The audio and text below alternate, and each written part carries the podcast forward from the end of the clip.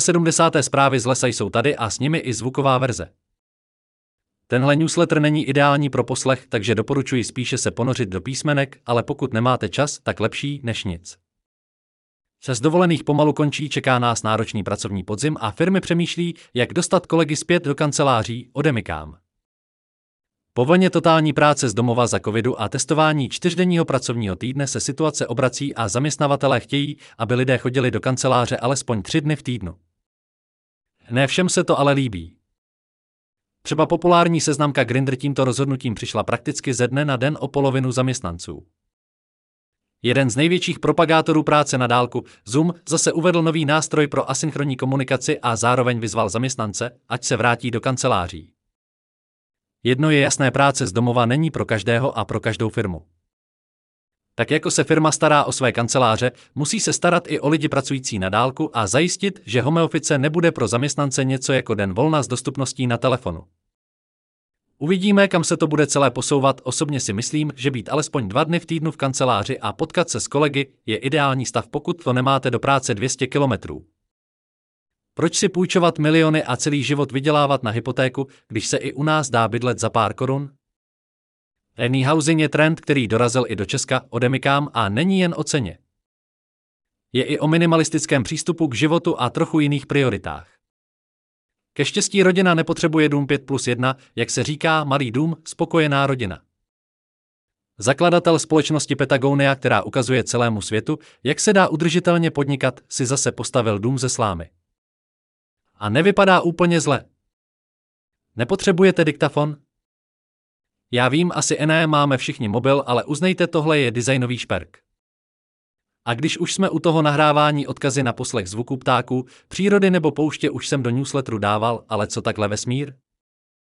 Čekání na generickou umělou inteligenci, která by mohla mít vlastní vědomí, si vědci prokládají zkoumáním toho, co vlastně vědomí je. Čtení je to zajímavé, ale že bych z toho měl pocit, že tomu rozumíme, to tedy úplně nemám.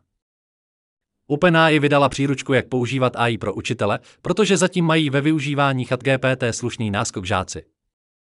Nebaví vás plánovat dovolené?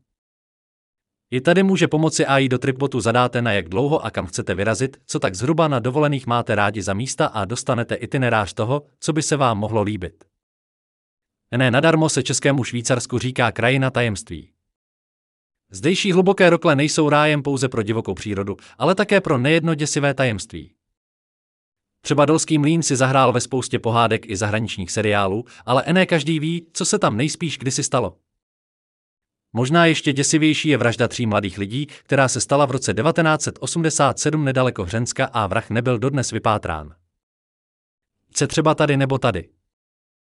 Po dlouhé době na Netflixu něco zajímavého. Dan Buettner v dokumentu Live to sto navštívil pět míst na zemi, takzvaný modré zóny, kde lidé žijí do stovky. Zajímavá inspirace. Pokud jsou pro vás úvahy nad tím, jak žít do stovky, příliš přízemní, zkuste skvělý, jak jinak, článek, odemykám, od Petra Koupského o tom, že fyzici pro nás možná objeví další nový svět. Nakonec se ukáže, že ten Matrix nebyl úplně mimo.